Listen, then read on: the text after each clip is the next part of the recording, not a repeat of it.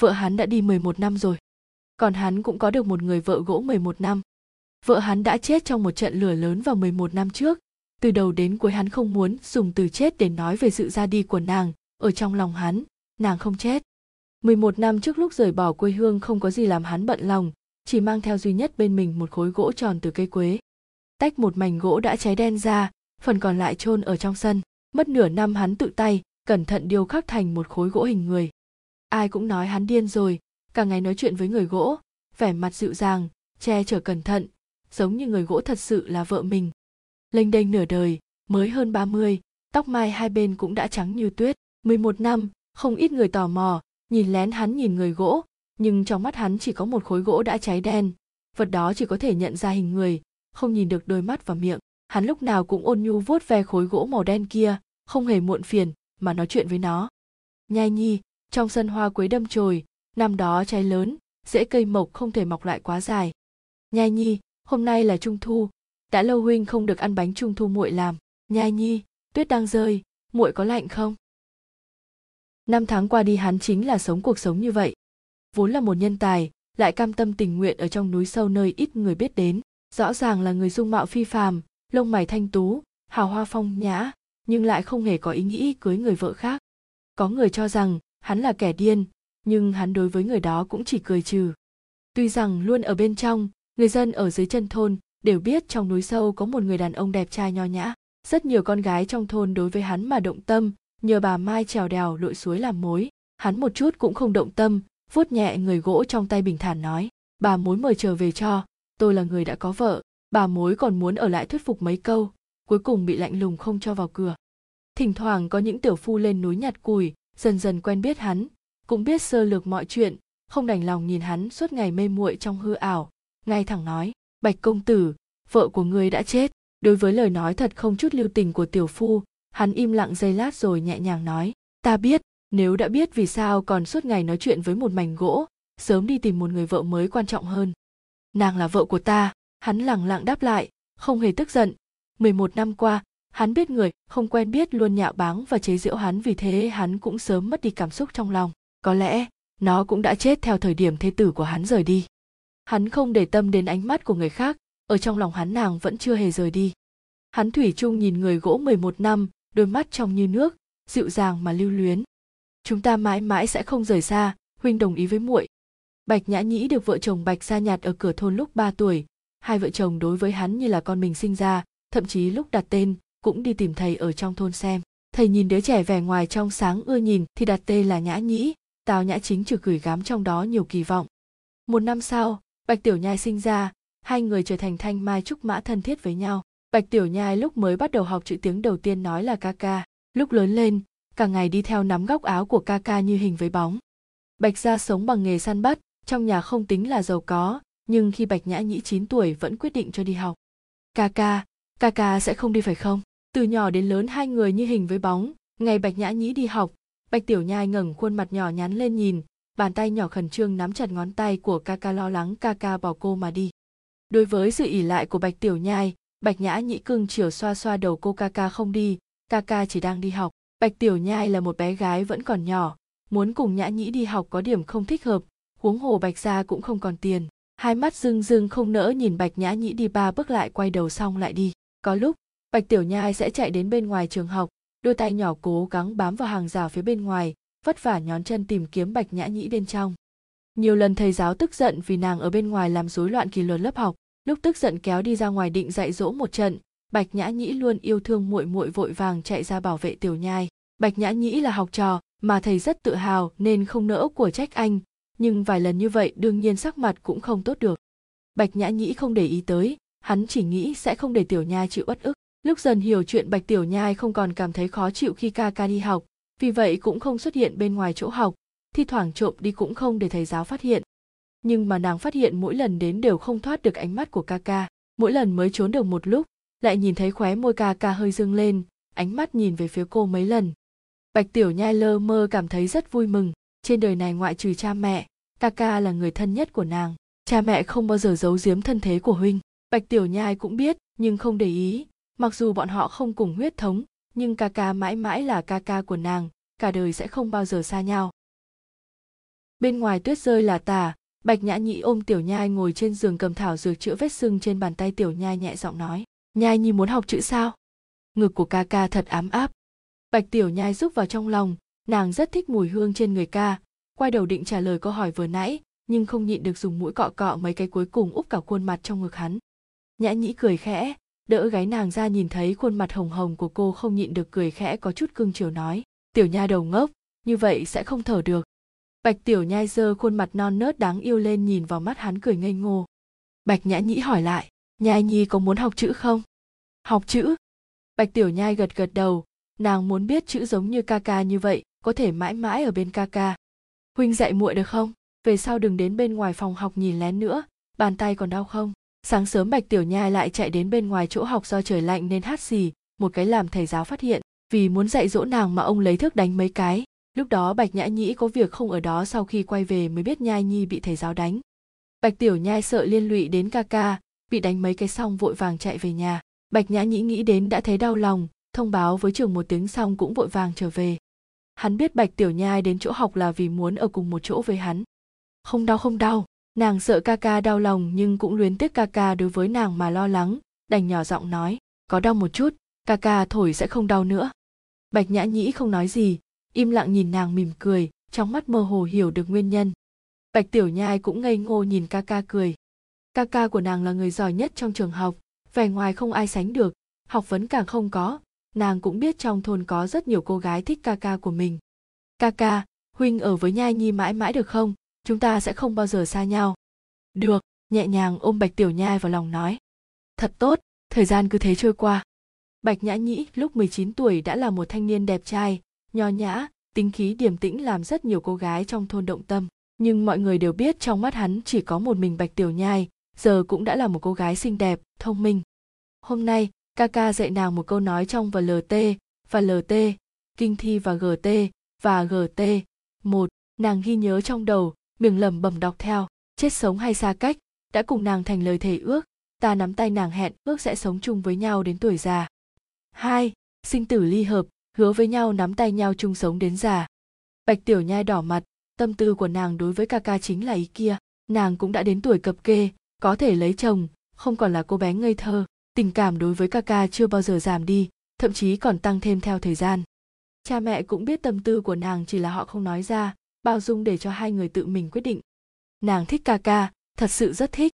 Trong lòng đọc lại câu thơ kia, bạch tiểu nhai lặng lẽ chuyển động nắm trộm tay của ca ca. Bàn tay thon dài, ấm áp, từ nhỏ đến lớn, nàng luôn cảm nhận được độ ấm của nó, luôn yêu thương bảo vệ cô. Bạch nhã nhĩ đang chỉnh sửa lại sách, cảm giác trong lòng bàn tay tự nhiên có thêm một bàn tay nhỏ bé. Nghĩ tới cái gì đó, hắn nhẹ nhàng cười ra tiếng, bạch tiểu nhai hoàn hồn vội rút ngón tay ra không nghĩ đến ca ca đột nhiên đưa tay cầm lấy tay nàng, nhẹ nhàng nắm trong lòng bàn tay. Cúi đầu nhìn chăm chú vào bạch tiểu nhai thấy hai gò má ửng hồng, ở trước mặt hắn nàng không bao giờ có thể che giấu tâm tư của mình. Bạch nhã nhĩ mở miệng nói, nhai nhi ca ca có chuyện muốn nói với muội. Nói gì?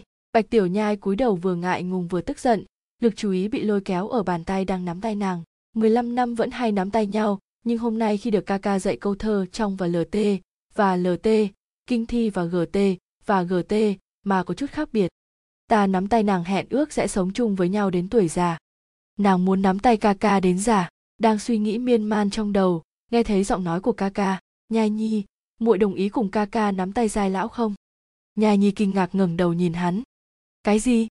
Trong mắt tiểu nhai sừng sốt, hiện giờ không có từ nào có thể diễn tả được sự vui mừng này. Trong lòng bạch nhã nhĩ mềm xuống, cầm tay nàng chậm rãi nói, ca ca muốn cùng nhai nhi ở bên nhau cả đời muốn cưới nhai nhi làm vợ, nhai nhi đồng ý không? Sau một lúc im lặng, hắn cũng im lặng chờ đợi. Chớp chớp mắt mấy cái xác định, mình không nằm mơ, nhìn khuôn mặt ca ca gần trong gang tấc, không hề che giấu tâm tư bản thân, dùng sức gật đầu, đồng ý, tiểu nhai muốn làm vợ ca ca. Đáng tiếc vợ chồng bạch gia không thể nhìn thấy con, bởi vì trước hôn lễ một ngày, trên đường trở về thôn hai vợ chồng gặp nguy. Dựa theo phong tục trong thôn, bạch nhã nhĩ để tang cha mẹ mặc dù buồn bã nhưng vẫn an ủi bạch tiểu nhai. Trong lòng hạ quyết tâm sẽ chăm sóc nàng cả đời, không để nàng phải chịu đau khổ. Sau 100 ngày vợ chồng bạch gia mất, bạch nhã nhĩ là chỗ dựa duy nhất của bạch tiểu nhai. Mà bạch tiểu nhai cũng là nỗi lo lắng và trách nhiệm duy nhất của bạch nhã nhĩ. Nhưng hắn tình nguyện đeo trách nhiệm này trên vai, sẽ không bao giờ bỏ xuống trách nhiệm hạnh phúc này. Nửa năm sau ở bạch gia, có một đám người xa, lạ xuất hiện, quần áo xa xỉ, trang sức ngọc bội thể hiện rõ thân phận cao quý ngồi trong phòng khách bạch gia chính là cha mẹ sinh ra bạch nhã nhĩ. Ở giang nam không một ai không biết đến thẩm gia.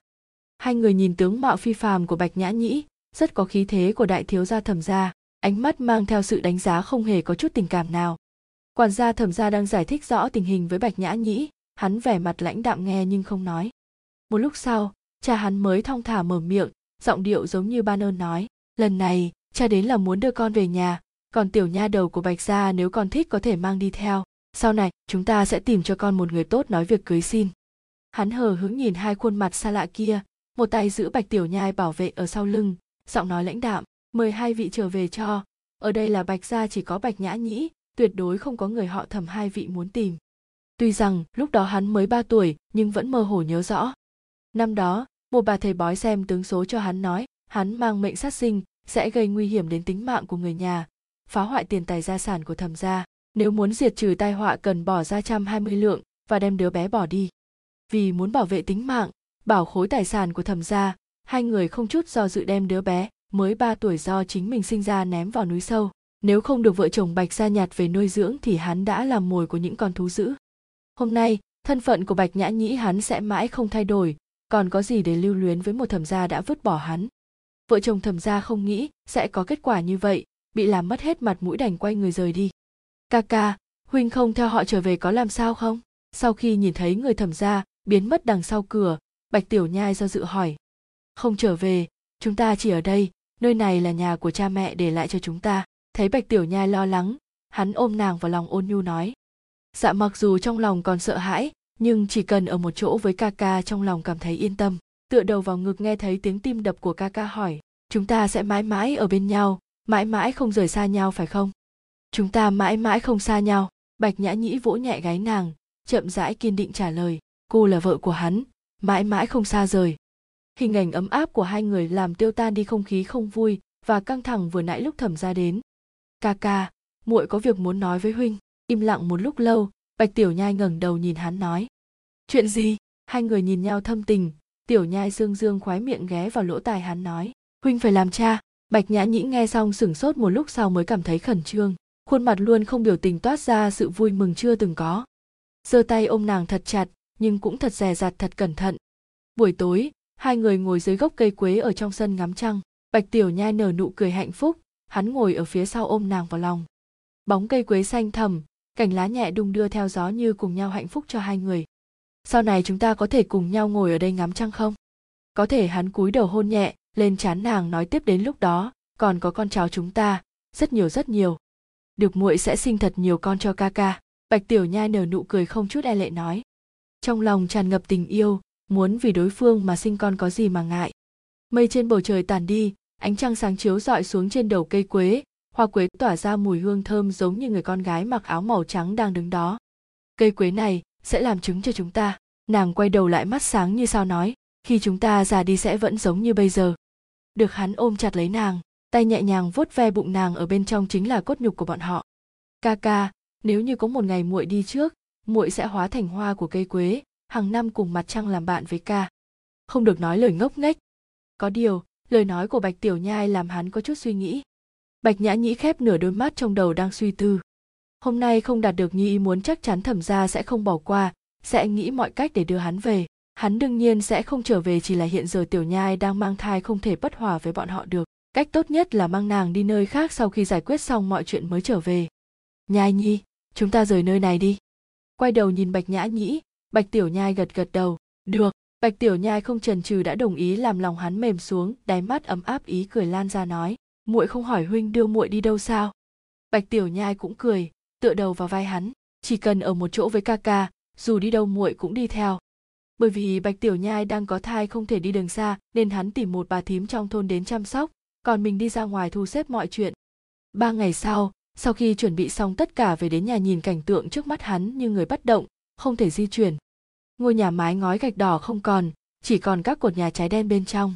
Tường nhà đổ vỡ khắp nơi, tất cả đồ trong phòng đều bị thiêu hủy không còn gì. Ngay cả cây quế bên trong sân vườn chỗ hắn từng ôm bạch tiểu nhai, từng đồng ý cả đời bên nhau, cũng đã cháy đen, cảnh tượng thê lương mùi khét cháy trong không khí đã tan đi hết, ngôi nhà bị cháy cũng không còn nhiệt độ.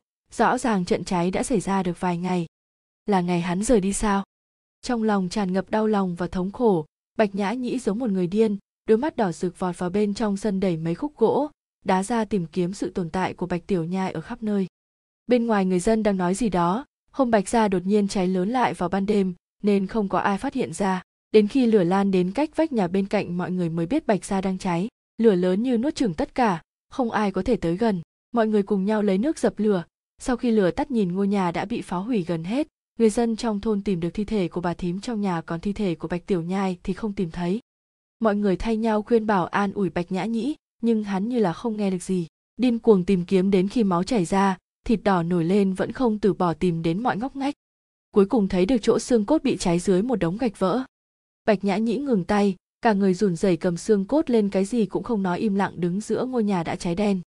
Thiếu gia, lão gia phái tôi đến đón cậu về nhà, không biết qua bao lâu, có người đứng ngoài sân cung kính nói. Hắn không để ý tới. Người kia đứng một lúc rồi rời đi, lúc sau có âm thanh giả nô phía sau chuyển đến. Cùng cha trở về nhà đi. Bạch nha nhĩ quay lưng về phía bọn họ không chút động tĩnh.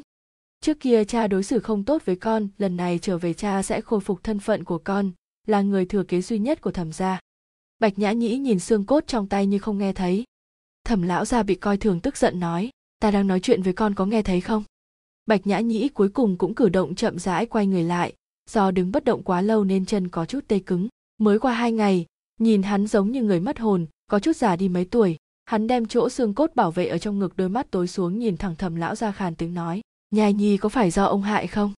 Mọi chuyện diễn ra quá nhanh, ở trong thôn bạch sa luôn sống yên ổn không có gây sự tại sao sau khi những người kia tìm đến không lâu thì mọi chuyện thành ra như vậy? Người dân trong thôn đều nói không phát hiện ra bạch gia bị cháy, cũng không nghe thấy âm thanh kêu cứu.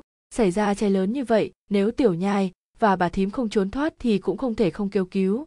Vì sao một tiếng kêu to cũng không nghe thấy? Bạch tiểu nhai cứ như vậy chết cháy ở trong phòng. Đối mặt với lời chất vấn của bạch nhã nhĩ, thẩm lão ra tức giận nói, chẳng qua là một người phụ nữ đã chết còn còn có thể xa suốt thế nào? Sau này làm thế nào để kế nghiệp thẩm ra hắn nhìn thẩm lão gia cùng thẩm phu nhân ở phía sau như nhìn người xa lạ, thậm chí còn có thêm hận ý cười lạnh nói, tại sao ta phải kế thừa thẩm gia? Ta cùng với thẩm gia một chút quan hệ cũng không có. Đừng quên con chính là người mang huyết thống thẩm gia. Nếu là như vậy, ta tình nguyện một giọt cũng không cần. Ngươi? Thẩm lão gia tức giận quát. Thẩm phu nhân đằng sau kéo nhẹ áo ông, lúc này mới hít sâu vài hơi chậm rãi nói, cha biết con tức giận vì lúc trước đã bỏ con nhưng bây giờ chúng ta muốn bù đắp lại chỉ cần con trở về tất cả những gì của thẩm gia đều là của con. Con gái trong kinh thành có rất nhiều, nếu con muốn có thể cưới bao nhiêu vợ tùy ý. Bạch gia có ơn với chúng ta ta sẽ sắp xếp lo chuyện hậu sự. Bạch nhã nhĩ không để bọn họ vào mắt trả lời ta chỉ có một vợ duy nhất, là bạch tiểu nhai, đời này sẽ không cưới thêm người nào nữa. Còn nữa ta cũng không phải là người của thẩm gia các người các người cũng không cần phải tốn công phí sức. Thẩm lão già sắc mặt âm trầm nói, làm đại, thiếu gia của thẩm gia có gì không tốt? Ngươi là do phu nhân mang thai 9 tháng 10 ngày sinh ra, không muốn thừa nhận cũng không không được, ngươi cùng với thẩm gia không thể cắt đứt tình thân. Bạch nhã nhĩ cười khẽ, bỏ xương cốt bạch tiểu nhai vào túi trong ngực, đi đến một bên cúi xuống nhặt cục đá đã cháy thành một con dao nhỏ màu đen.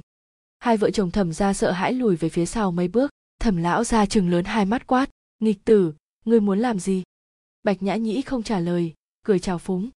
Hắn nhìn vợ chồng thẩm ra mí mắt cũng không động cầm khối đá đâm xuống cánh tay trái của mình a. À, tất cả người bên trong phòng đều sợ hãi kêu lên. Bạch nhã nhĩ không kêu tiếng nào để khối đá cắt vào da thịt trên tay. Cắt thịt vào xương mắt hắn tái nhợt như tờ giấy nhưng nét mặt vẫn không chút thay đổi. Máu chảy ngày càng nhiều làm nhiều người không dám nhìn đến thậm chí còn có người chạy đến một bên nôn ra. Chưa bao giờ nuôi dưỡng nói gì đến tình thân. Bạch nhã nhĩ trầm thấp mở miệng tay phải dùng sức máu chảy càng nhiều chỗ máu thịt này ta trả lại cho các người. Nghịch tử nghịch tử thẩm lão ra nhìn máu trên mặt đất đáy mắt tràn ngập khiếp sợ và tức giận, tay run rẩy chỉ vào hắn mắng, còn thẩm phu nhân cũng vì quá sợ hãi mà ngất đi. Bọn họ không ngờ bạch nhã nhĩ sẽ làm thế này. Đủ chưa bạch nhã nhĩ tay phải nắm khối đá, không để ý máu bên tay trái đang chảy từng giọt từng giọt xuống cây quế đã cháy đen, giống như chính nó đang chảy máu. Mất máu quá nhiều làm trước mắt hắn biến thành màu đen, nhưng hắn vẫn cố không thể ngã xuống, hơi híp mắt nhìn về phía trước cười lạnh nói, nếu không đủ ta có thể cắt thêm thẩm ra rời đi lúc nào, sắc mặt thế nào, hắn đều không biết, cái gì cũng không biết. Có người chạy đến giúp hắn cầm máu, ném khối đá trong tay quỳ gối xuống cây quế đã cháy đen, chỉ còn cái gốc. Ca ca, nếu như có một ngày muội đi trước, muội sẽ hóa thành hoa quế, hàng năm cùng mặt trăng làm bạn với ca. Cây quế đã cháy còn có thể ra hoa ư? Bạch nhã nhĩ, dùng tay không đào gốc, có người muốn tiến đến giúp thì bị hắn đẩy ra. Người dân trong thôn thở dài, một đôi nam nữ đẹp biết bao mà lại xảy ra sự tình này. Có thể giống như lời bạch nhã nhĩ nói, chuyện bạch tiểu nhai chết có liên quan đến thẩm gia, chỉ khi nàng chết mới làm cho hắn chết tâm mà quay trở lại. Cho dù đúng là do thẩm gia làm thì thế nào, thẩm gia ở bình dương là nhà có địa vị, quan hệ với huyện lệnh rất tốt. Ở nơi đó họ không khác gì là hoàng đế, làm gì có ai để ý đến một thôn dân nhỏ như ở đây. Huống hồ, bạch nhã nhĩ cũng không có bằng chứng trong tay. Cẩn thận ôm gốc cây quế vào trong ngực, bạch nhã nhĩ ngất đi ngày hôm sau hắn cẩn thận bọc xương cốt của tiểu nhai treo ở trong nhà cầm theo mảnh gỗ quế rời bạch ra. Năm đó trong tri phủ ở bình dương có người đến vi hành huyện lệnh mở tiệc chiêu đãi. Đi cùng người đó là chàng trai trẻ tuổi khoảng dưới 20, mái tóc hắn màu trắng bên tay trái cử động có chút khó khăn. Mặc dù anh ta nhìn đẹp trai nho nhã nhưng trên mặt luôn bao phủ một tầng sương lạnh ánh mắt âm u làm người khác phải sợ hãi. Trong tiệc rượu người này có nói đến một vụ án trái chết oan ở một thôn ngoài thành bình dương tỏ ý muốn điều tra. Theo như tri phủ huyện nói, ông ta rất để ý đến vụ án. Chỉ là, nếu tra ra điều gì bất lợi thì chức quan huyện lệnh này khó mà giữ được. Sau một lúc rối rắm cuối cùng tuyên bố chuyện thẩm gia gây ra, không có chứng cớ để xử án. Vụ án hỏa hoạn ở bạch gia như vậy mà kết thúc, thẩm gia tự mình chịu kết cục xấu theo lẽ tự nhiên. Ngày tiếp theo, người trẻ tuổi kia đưa cho tri phủ phong đơn từ trước, từ đấy không còn nhìn thấy bóng dáng. 11 năm kể từ ngày bạch gia cháy bạch nhã nhĩ đã gần 30, sống một mình ở trong núi không cưới thêm vợ. Chỉ có duy nhất một thứ chính là khối gỗ cháy đen hình người hắn coi như vợ hắn. Khối gỗ do chính tay hắn điêu khắc ở trong lòng hắn luôn nhớ đến hình dáng của bạch tiểu nhai phần bụng hơi gồ lên chính là đứa trẻ của bọn họ. Nhai nhi hôm nay huynh nhìn thấy một người rất giống muội hắn nhẹ nhàng vuốt ve người gỗ giọng nói dịu dàng nói nhưng mà lại không phải là muội huynh đồng ý với muội vĩnh viễn sẽ là ca ca của tiểu nhai tuy rằng trong mắt có mờ mờ xương tràn đầy sự đau lòng nhưng vẫn anh tuấn như trước. Hôm nay có một tiểu phu dẫn theo người đến nói, hắn chỉ cần cưới vợ mới mới tự nhiên sẽ quên nàng. Chỉ có hắn biết, không phải là bạch tiểu nhai, thì mãi mãi không được. Người nào đến hắn cũng chỉ nói, vợ của ta vẫn còn. Muội luôn ở bên cạnh huynh đúng không? Bạch nhã nhĩ để tượng gỗ trên mặt bàn nói, ca ca. Đang định xoay người rời đi, đột nhiên nghe thấy tiếng gọi quen thuộc phía sau người gỗ. Mọi thứ như ngưng lại, bạch nhã nhĩ run lên cứng ngắc xoay người lại. Nhìn chăm chú vào bóng dáng ở trên bàn, đôi mắt đen dần dần ướt đẫm. Hắn đợi được rồi, có phải hay không? Ngoài sân, ánh trăng dịu nhẹ chiếu qua tán cây quế chiếu lên người bạch nhã nhĩ tạo thành cái bóng dài trên mặt đất. Cả người run nhẹ, vươn tay.